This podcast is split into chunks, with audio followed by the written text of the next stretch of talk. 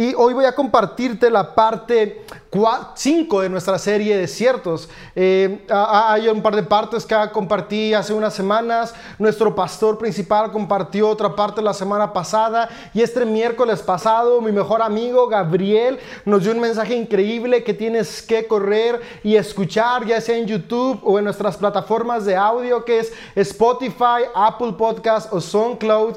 Y, y estamos viendo cómo en medio de las dificultades podemos tener esperanza y saber que Dios está con nosotros. Y hay un pasaje que me gustaría comenzar leyéndote, que está en Lucas, voy a leerte Lucas, quiero hablarte de ah, Jesús después de ser bautizado, justo cuando estaba por iniciar su ministerio, podemos ver eh, que después de esto fue llevado al desierto. Y ahorita te voy a explicar un poco de, todo esto, pero esta historia me gusta mucho porque podemos ver cómo es que Jesús se preparó y podemos encontrar las bases de qué es lo que Jesús hizo para lograr tener un ministerio, es decir, una vida que impactara no solamente la vida de las personas a su alrededor, sino la vida de generaciones literalmente miles de años después. Hoy tú y yo estamos siendo impactados y estamos siendo beneficiados por lo que Jesús hizo. Y antes de continuar, tal vez estás pensando, claro, pues Jesús es Dios, por eso seguimos siendo impactados.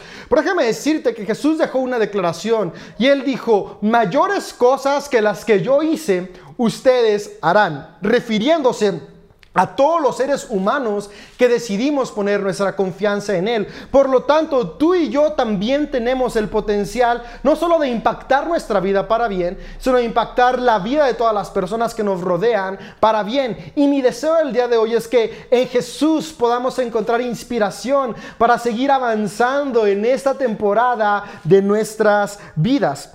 Y Dice Lucas 4, como contexto ya te platiqué un poco antes, podemos ver que Jesús fue bautizado y esta misma historia que te voy a platicar de Jesús en el desierto puedes encontrarla también en Mateo 4 y en Marcos 1. Marcos fue súper breve, Marcos era de pocas palabras, tengo mucho que aprenderle porque creo que yo hablo y hablo de más, pero Marcos en, un par de versículos nos dice que Jesús fue al desierto, fue tentado, venció y fue a continuar con su ministerio lleno de poder.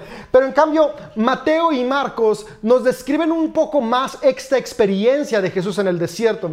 Ahora, últimamente cuando, cuando predico me gusta platicarte que la Biblia más que historia nos está hablando de teología. Entonces, no es, no la idea no es platicarnos un momento histórico de Jesús, sino un momento importante de cómo Jesús llevaba su vida y qué es lo que tú y yo podemos aprender de él.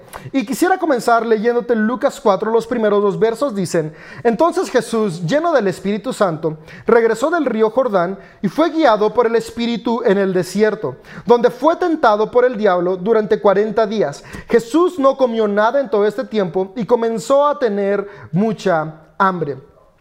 Podemos ver que Jesús fue al desierto. Y en la Biblia el desierto tiene dos explicaciones. Cada vez que encontramos historias que suceden en el desierto, el autor o la autora de este libro tenía la intención de presentarnos dos cosas. Una de ellas es un momento de dificultad, un momento de lucha, ya sea con otras personas o con uno mismo, o también algo de lo cual nos habla el desierto es un lugar en el cual está la presencia de Dios. Y ahorita puedes decir, a ver, Dave, espera, ¿cómo, ¿cómo pueden ser lo mismo un lugar de lucha y un lugar donde está la presencia de Dios? Sí, Israel era un pueblo pueblo que comenzó siendo nómada en el desierto. Eran beduinos. Los beduinos son esto, nómadas del desierto. Por lo tanto, si Israel habitaba en el desierto, su Dios debía habitar también en el desierto. Es por eso que en numerosas ocasiones podemos encontrar cómo los hombres de fe en sus momentos críticos iban al desierto, porque en el desierto estaba Dios. Podemos ver cómo Elías cuando se sintió frustrado y lleno de miedo porque alguien quería acabar con su vida, ¿a dónde huyó? Huyó al desierto, porque para la nación de Israel el desierto era representación de la habitación de Dios. Moisés, ¿en dónde se encontró cara a cara con Dios? En el monte Sinaí, que estaba en el desierto, una vez más. ¿Dónde vio la zarza ardiente? En el desierto. Para la cultura israelí, el desierto, además de ser un lugar en, ciertos momentos escrito como para describir una situación complicada, en otros momentos era utilizado para explicar dónde estaba la presencia de Dios y donde quienes buscaban a Dios encontraban su propósito en él. Podemos ver cómo Elías, después de estar en el desierto 40 días, es animado por Dios y recuerda y recobra su propósito. Podemos ver cómo Moisés en el desierto frente a la zarza encuentra un propósito más grande de lo que él podía imaginarse. Y después podemos ver cómo en el desierto, en el monte Sinaí, Moisés recibe de Dios instrucciones, no solamente para su vida, sino para toda una nación. Y así podemos encontrar numerosas ocasiones y escritos en los cuales Dios se presenta a sus seguidores y a quienes los buscan en el desierto, porque el desierto también es un lugar en el cual habita la presencia del Señor. Y podemos ver que Jesús acaba de ser bautizado, Jesús está por comenzar su ministerio, comenzar a hacer para lo que vino a este mundo, mostrarnos cómo vivir el reino de los cielos y recordarnos que Dios desea una relación con todas las personas y que el corazón de Dios es que tú y yo recuperemos nuestra esencia primordial, que es el amor, porque fuimos creados a imagen y semejanza de Dios y Dios es amor, por lo tanto estamos llamados a amar y el amor se muestra sirviendo, porque el amor se muestra con acciones. Entonces justo cuando Jesús estaba listo para comenzar a mostrar de una manera más enfática el reino de los cielos en la tierra. Podemos encontrar esta historia en los tres evangelios, que Jesús va al desierto. Y yo quisiera decirte, más que ir al desierto, como un lugar en el cual tuvo luchas y pruebas y estaba atravesando dificultades como tal vez tú y yo las atravesamos hoy, lo que podemos ver es que Jesús fue en búsqueda de la presencia de Dios para afirmar su propósito. Me encanta que cuando Jesús es bautizado y sale del agua, se abren los cielos y se escucha la voz del Padre diciendo, este es mi Hijo amado, el cual me hace sentir muy orgulloso. Jesús recibió las primeras palabras de afirmación, pero Jesús estaba por comenzar algo que iba a transformar la historia de la humanidad por completo. Entonces Jesús no solamente necesitaba palabras de afirmación, Jesús necesitaba recordar el propósito por el cual estaba aquí en la tierra. Y no es que no, es que no lo supiera. Claro, sabemos que Dios es 100% hombre, pero también 100% Dios. Pero esa parte humana necesitaba encontrarse con su espiritualidad. Y el desierto de manera literaria, no literal, sino literaria. Es un lugar en el cual podemos encontrarnos con la presencia de Dios. Y cada vez que tú y yo vamos a la presencia de Dios y nos vamos a reenfocar con nuestro propósito, siempre hay algo que se contrapone. Porque el propósito de Dios para cada ser humano es un propósito que, va más allá de nuestra propia comodidad. Es un propósito que nos llama a despojarnos de nuestro egoísmo y amar a Dios, amarnos a nosotros y amar a los demás. Entonces cuando Jesús está en el desierto, es decir, encontrándose con la presencia de Dios, eh, preparándose y siendo lleno de su propósito de afirmación, es que Él tiene eh, este encuentro con el Satán. Dice, dice, el escrito dice, Jesús fue llevado al desierto, es decir, a encontrarse con la presencia de Dios para ser afirmado en su propósito, y aquí fue tentado por el diablo durante 40 días. Déjame decirte que la palabra diablo es una mala traducción de nuestros días.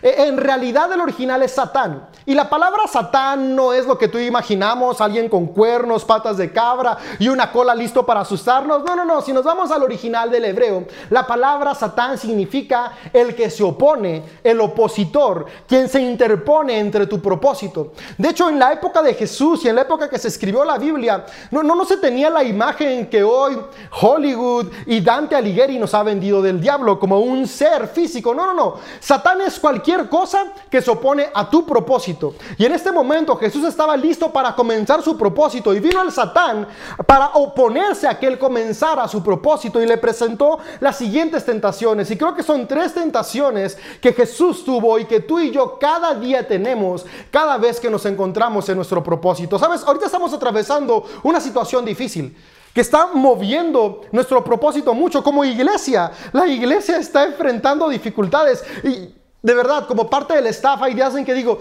híjole, no es lo mismo estarle hablando a una cámara. Yo sé que, que, me estás viendo en tu casa, pero, pero no es lo mismo que hablarle a una audiencia y escuchar, sí, estoy de acuerdo, ver sus caras, aunque sea algunas veces de aburrimiento cuando me paso de lanza y otras veces de expectativa cuando no tanto. Y, y estar hablando a una cámara y, de repente sí es como de, híjole, ¿cuál es nuestro propósito? Y empezamos a, a perdernos y de repente vienen tentaciones que ahorita voy a platicar que están muy similares a las que Jesús tuvo y yo creo que esto está escrito porque Jesús en su parte 100% hombre se enfrentó a estas dificultades que querían oponerse a que Él cumpliera su propósito, pero Él pudo enfrentarlas y nos deja las herramientas para que tú y yo enfrentemos cualquier dificultad de nuestra vida y podamos caminar hacia nuestro propósito.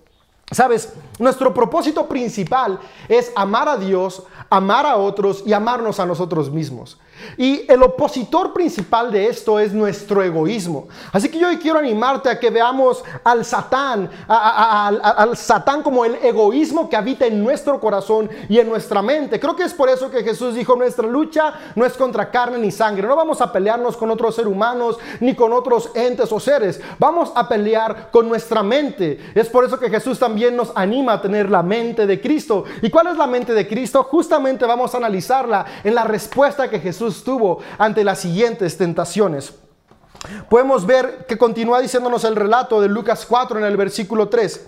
Entonces el diablo le dijo, el Satán, el opositor, si eres el Hijo de Dios, dile a esta piedra que se transforme en pan. Jesús le dijo, no, las escrituras dicen, la gente no vive solo de pan, sino de todas las palabras que salen de la boca de Dios. E-, esa parte me lleva a pensar mucho. Hoy en día cuando yo escucho la palabra pan y lo aquí pan, lo primero que me imagino es, no sé, mínimo un bolillo, unas semas, una galleta, eh, un biscuit, qué sé yo, panes que tú y yo conocemos que son infladitos, sabrosos, eh, llenos de sabor que nos encantan y, casi siempre lo imaginamos en color café, o sea, la verdad, o sea, yo pienso en pan y el primer color que viene a mi mente es el color café. Y también cuando pienso en piedras, hoy en día vienen piedras de todos colores, formas y tamaños a mi mente.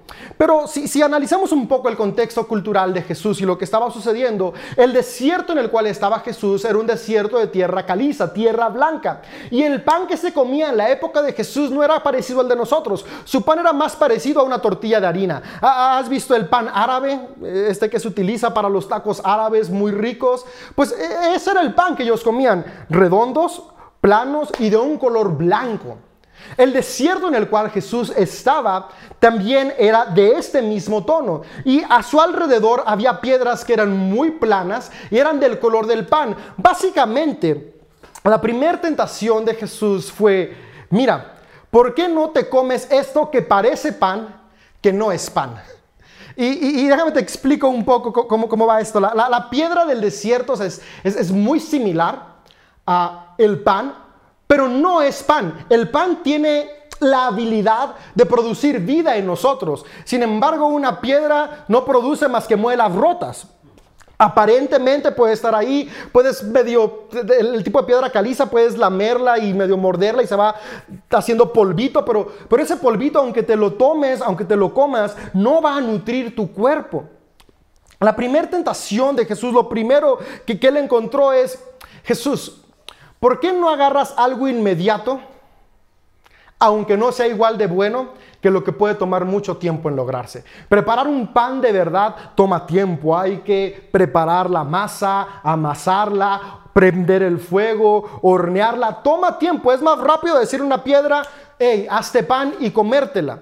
La, la primera tentación habla sobre el egoísmo que hay en el ser humano de querer tener inmediatamente resultados, aunque nos alejen de nuestro propósito. Y, yo he encontrado esto mucho en mí. Somos seres humanos que queremos ya y ahora. Pensamos más en lo que quiero que en lo que necesito. Y sabes, para cumplir nuestro propósito, el tener en nuestra mente lo que quiero contra lo que necesito es crucial, porque lo que queremos siempre es lo inmediato, aunque no sea duradero. Y podemos verlo en nuestro diario vivir, ¿no? O sea, tengo hambre, me como lo más rápido que haya. Eh, tengo ganas de, sentirme amado, pues no construyo una relación sólida, mejor tengo nada más una aventura. Tengo problemas en mi matrimonio, ¿para qué trabajo y lo restauro? Mejor lo termino y empieza algo nuevo. Buscamos soluciones inmediatas que nos dan lo que queremos en lugar de trabajar en lo que necesitamos. Y esta primera tentación de Jesús fue esa. ¿Por qué no corres y abrazas algo que te va a dar una satisfacción instantánea en lugar de esperar a recibir aquello para lo cual fuiste llamado? Yo creo que en esta temporada Tú y yo necesitamos poner atención a las decisiones que estamos tomando. Y estoy seguro que más de una vez el opositor, el Satán, va a venir a tentarnos con que tomemos el atajo y el camino fácil y rápido. Pero sabes que tú y yo podemos contestar como Jesús. No solo de pan vive el hombre, sino de la palabra que sale de la boca de Dios. ¿Y esto qué quiere decir? No solamente de aquello que trae una satisfacción instantánea vamos a vivir, sino que vivimos de aquello que trae propósito eterno a nuestra vida. Y los propósitos y planes de Dios en nuestra vida pueden tomar más tiempo en llegar, pero traen una vida y una satisfacción y una plenitud que aunque no se alcanza al instante, cuando llegamos a ello, son más que duraderos. Sabes, Jesús también pudo decir en ese momento, eh, eh, al estar pensando en, en, pan para sí mismo, estaba pensando en saciar una necesidad personal al instante. Y Jesús podía convertir lo que fuera en pan. Podemos ver más adelante cómo Jesús convirtió unos cinco panecillos en miles de panes que alimentaron una multitud inmensa. No es que Jesús no tuviera el poder, es que Jesús quería enseñarnos que tú y yo no estamos llamados a movernos por nuestros deseos momentáneos, sino que estamos llamados a movernos por nuestro propósito que es eterno. Vale la pena decirle no a todo aquello que nos destruye y que nos trae un placer al momento por decidir tomar aquello que va a construir nuestra vida, disciplina, valores, decisiones sabias, guiadas por lo que Dios habla a nuestra vida. Yo quiero animarte a que el día de hoy podamos seguir el ejemplo de Jesús y renunciar a lo que quiero ahora y abrazar lo que necesito para mi vida y para bendecir a los que están a mi alrededor.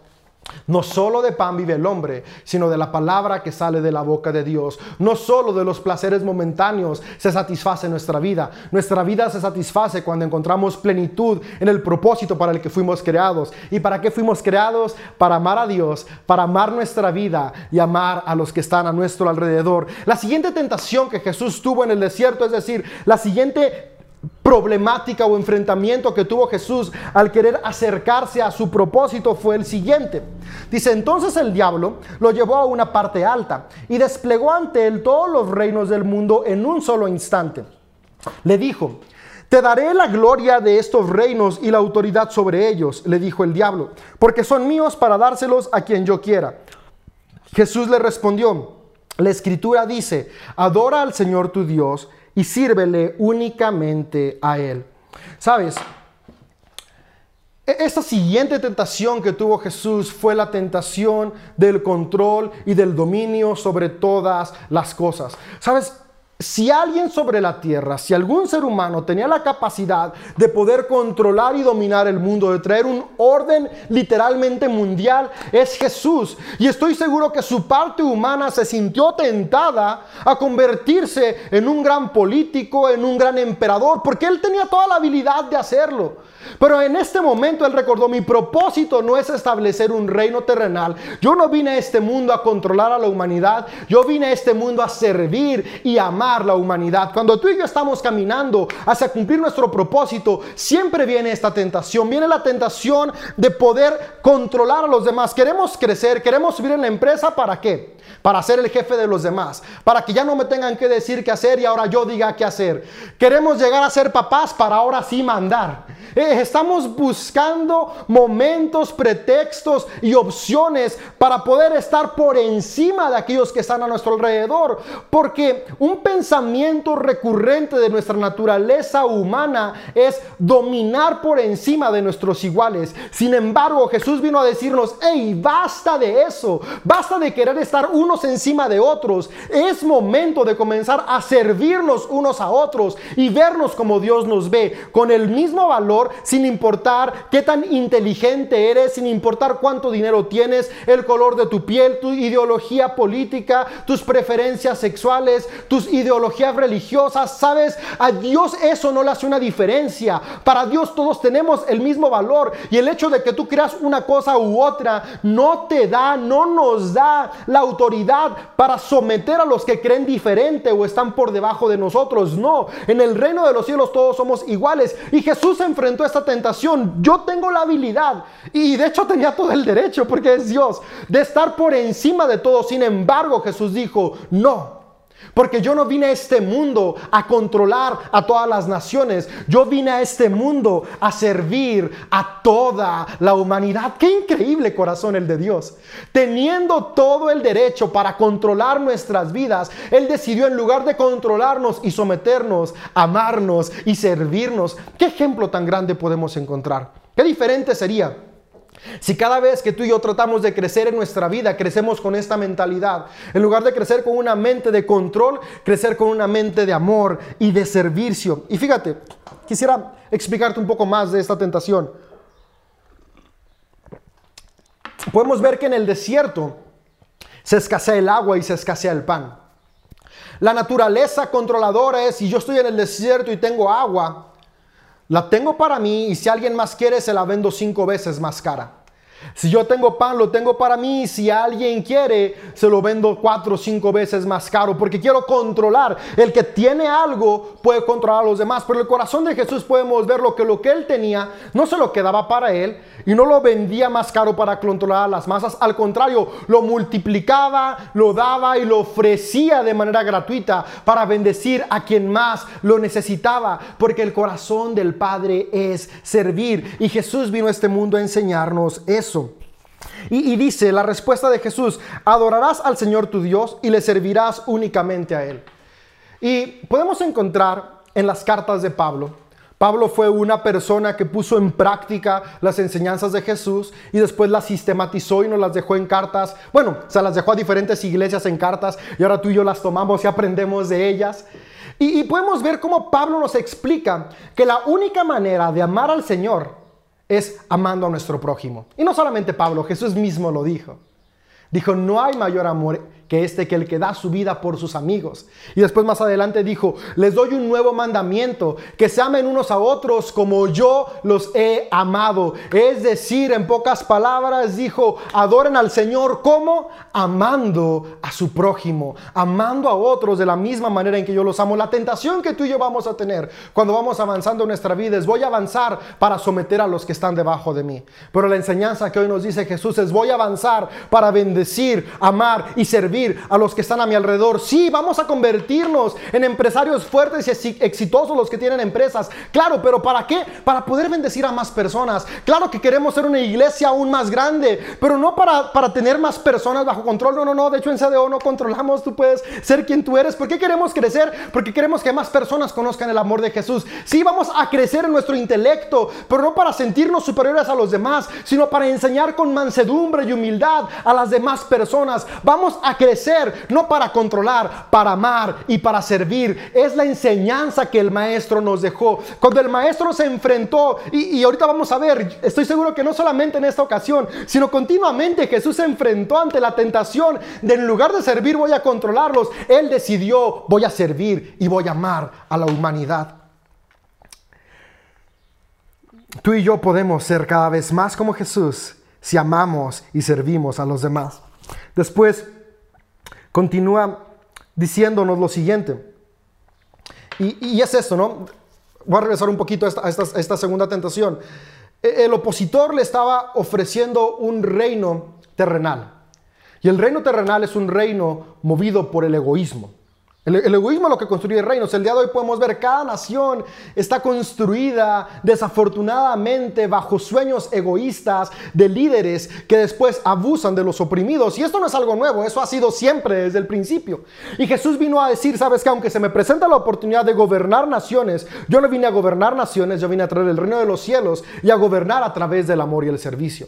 Y Jesús nos dice que, esto se logra dando. Y hay algo que, que me encantaría decirte. Sabes, a veces pensamos que venir a Jesús significa Jesús quiere que me acerque a Él porque quiere que le dé mi vida. Pero sabes, Jesús no necesita que tú y yo le demos nuestra vida. De hecho, Jesús no nos pide nuestra vida. Hay un pasaje donde David escribe y dice, dame, hijo mío, tu corazón y mira en tus ojos por mi camino. Y, esa es una enseñanza que, por ahí ya di, puedes buscarla en, nuestro canal de YouTube, a qué se refiere con dame, hijo mío, tu corazón. Pero Jesús no viene a pedir tu vida. Ah, ah, yo llegué a pensar muchas veces, claro, quiere hacerme un esclavo de sus deseos, pero no, no, no, Dios es un Padre bueno que te ama. Sabes, Jesús no pide tu vida, Jesús te dio su vida. Jesús nos da su vida, porque Jesús no desea que nosotros le entreguemos algo a Él, Él desea entregarnos a nosotros propósito, esperanza, vida y nueva visión para avanzar en nuestro propósito. Y claro, una vez que lo tenemos, nuestra respuesta es, te doy mi corazón en gratitud, pero no se lo damos para después recibir. Primero recibimos y después como gratitud compartimos a otro de lo que Dios nos dio. Porque sabes, Dios no desea controlar tu vida, Dios desea servir y amar cada uno de tus días. Después podemos seguir leyendo en el verso 9. Entonces el diablo, el satán, el opositor, llevó a Jesús al punto más alto del templo y le dijo, si eres el Hijo de Dios, tírate pues las escrituras dicen, Él ordenará a sus ángeles que te protejan y te guarden, y te sostendrá con sus manos para que ni siquiera te lastimes el pie con una piedra. Jesús le respondió, las escrituras también dicen, no pondrás a prueba al Señor tu Dios. Ah, este me llama mucho la atención, porque Básicamente Satanás está llevando a Jesús a la punta del templo, que era el pináculo religioso, estaba siempre lleno de todas las personas importantes. En la época de Jesús, el clero y la política estaban completamente de la mano, así que los más importantes políticos y los más importantes de la sociedad de Jesús estaban siempre alrededor del templo. Y estaba en la parte más alta. ¿Te imaginas que Jesús se avienta de la parte más alta? Y claro, es el Hijo de Dios. Claro que tiene todo el poder, ni siquiera necesitaba ángeles. Jesús podía levitar y caer tranquilamente como en Matrix. Esto hubiera puesto los ojos de todo el mundo en Jesús y hubiera quedado súper bien, se hubiera ganado el respeto, la fama, la admiración y todos en ese momento literalmente lo hubieran visto como lo que él decía que era. Jesús tuvo la oportunidad de estar en la punta de la sociedad y quedar bien frente a todos, ganarse el favor de todos, volverse el superhéroe, volverse el extraordinario de un momento a otro y tenía la habilidad de hacerlo. Jesús tenía la habilidad de quedar bien. Pero Jesús decidió lo siguiente. Jesús decidió no quedar bien. Él prefirió mejor hacer el bien. Y es que entre quedar bien y hacer el bien hay una diferencia abismal. Quedar bien está basado y movido por nuestro ego. Por eso te digo una vez más, el satán más grande que enfrentamos, el opositor más grande de nuestro propósito, es nuestro propio ego. Porque el ego nos lleva a querer quedar bien en donde quiera que estamos. Y eso a Jesús ¿Crees que no le hubiera dado mucha más comodidad? ¿Crees que no le hubiera hecho a Jesús la vida más sencilla? Claro que la parte humana de ego de Jesús le llamaba a decir, ¿sabes qué Jesús? Tú puedes hacer lo que sea para quedar bien con esta multitud que no te acepta. Pero Jesús decidió no quedar bien, sino hacer el bien. Y podemos encontrar una y otra vez cómo Jesús anteponía el quedar bien con la sociedad por hacerle el bien a quien lo necesitaba. Y es que tú y yo de manera constante nos vamos a enfrentar con esta misma situación. Cada día vamos a tener que tomar decisiones en las cuales vamos a tener que escoger, ¿quedo bien o hago el bien? Hoy en día como iglesia estamos en esa situación. Abrimos nuestra reunión y quedamos bien y ya no dicen que no tenemos fe y que estamos teniendo miedo y que estamos esparciendo temor. Abrimos ya el próximo domingo y quedamos bien. Mucha gente va a estar contenta y nos van a ver como de, wow, tienen tanta fe que no le tienen miedo al coronavirus. Y no, no le tenemos miedo al coronavirus. Pero sabes, como iglesia, no estamos llamados a quedar bien.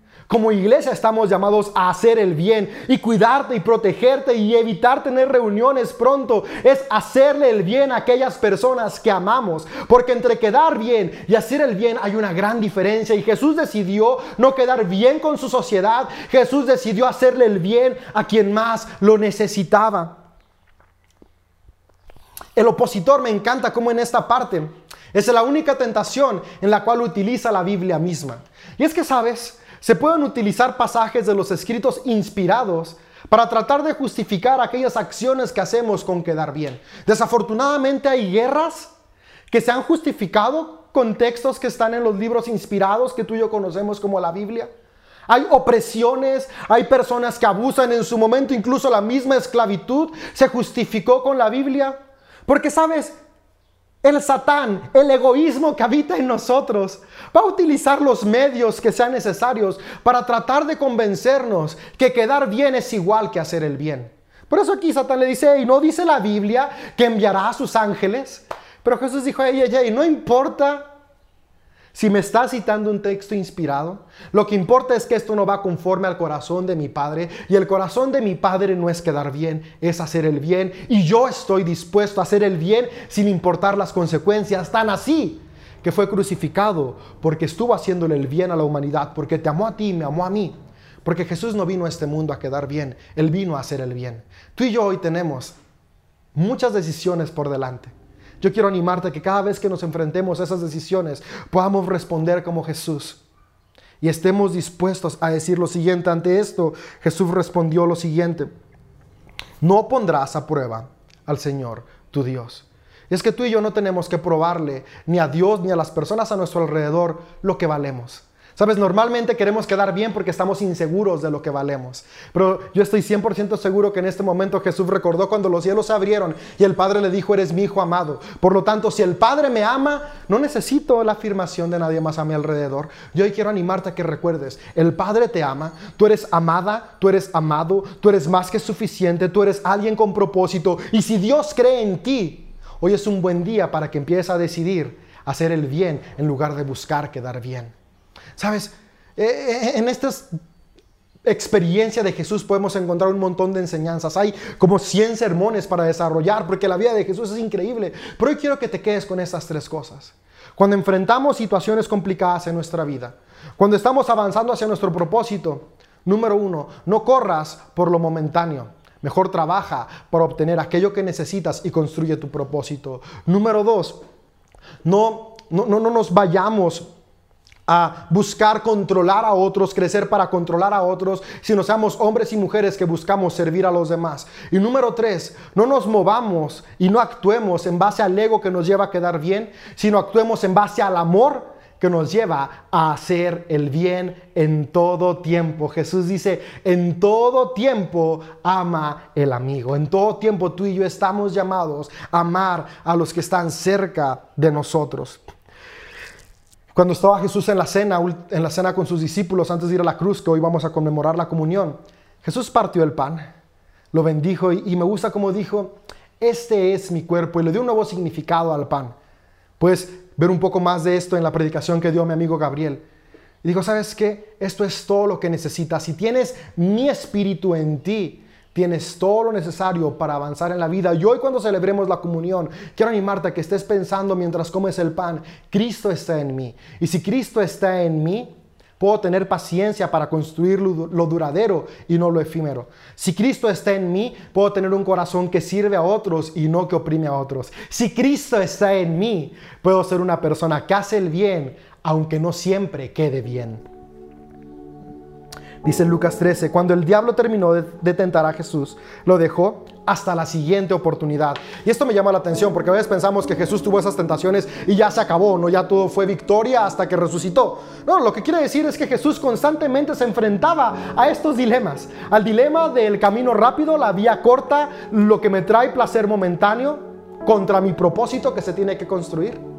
Jesús se enfrentó constantemente al control contra el servicio y se enfrentó constantemente a la tentación de quedar bien en contra de hacer el bien. Pero me llama la atención que si tú y yo leemos los evangelios podemos ver que Jesús nunca tomó el camino fácil. Jesús siempre tomó el camino del amor, el camino del servicio y el camino que aunque cuesta trabajo y literalmente la vida, pero nos lleva a alcanzar nuestro propósito y plenitud, que es amar a Dios, amarnos a nosotros y amar a los que nos rodean. Y por último dice Lucas 4:14, entonces Jesús regresó a Galilea lleno del poder del Espíritu Santo. Las noticias acerca de él corrieron rápidamente por toda la región. Comenzó esta travesía lleno del Espíritu Santo y la terminó lleno del poder del Espíritu Santo. Y es que cuando tú y yo decidimos caminar en el propósito que Dios tiene para nosotros, tú y yo hacemos lo posible y Dios hace lo imposible. Y el Espíritu que ya habita en nosotros nos capacita y nos llena de poder para alcanzar lo sobrenatural. Hoy tú y yo necesitamos hacer cosas que están más allá de nuestras fuerzas para salir de esta situación. El camino fácil no es la opción. Decidamos actuar como Jesús. Caminemos el camino que nos va a hacer sudar gotas de sangre, sí, pero que nos va a llevar a amar a otros, amar a Dios, servir a otros, servir a Dios y establecer el reino de los cielos en la tierra. Ese es el verdadero poder del Espíritu Santo. Tú y yo hoy podemos experimentarlo y te aseguro que no hay mayor plenitud que la que podamos encontrar al cumplir nuestro propósito en Cristo Jesús. Dios te ama. Hoy tú y yo tenemos la opción. Dios está contigo. Hoy tú y yo podemos decidir. ¿Somos actuados y movidos por nuestro ego, nuestro egoísmo? ¿O morimos a nosotros mismos? Es decir, a nuestro ego. Tomamos nuestra cruz y seguimos a Jesús, el camino del amor y el camino del servicio. No importa si es una situación difícil o es una situación fácil. Si caminamos con amor y servicio encontraremos plenitud. Mi deseo, yo estoy seguro que hoy cada persona que nos está viendo va a avanzar, va a salir adelante, porque vamos a avanzar y a caminar en el camino del amor y del servicio.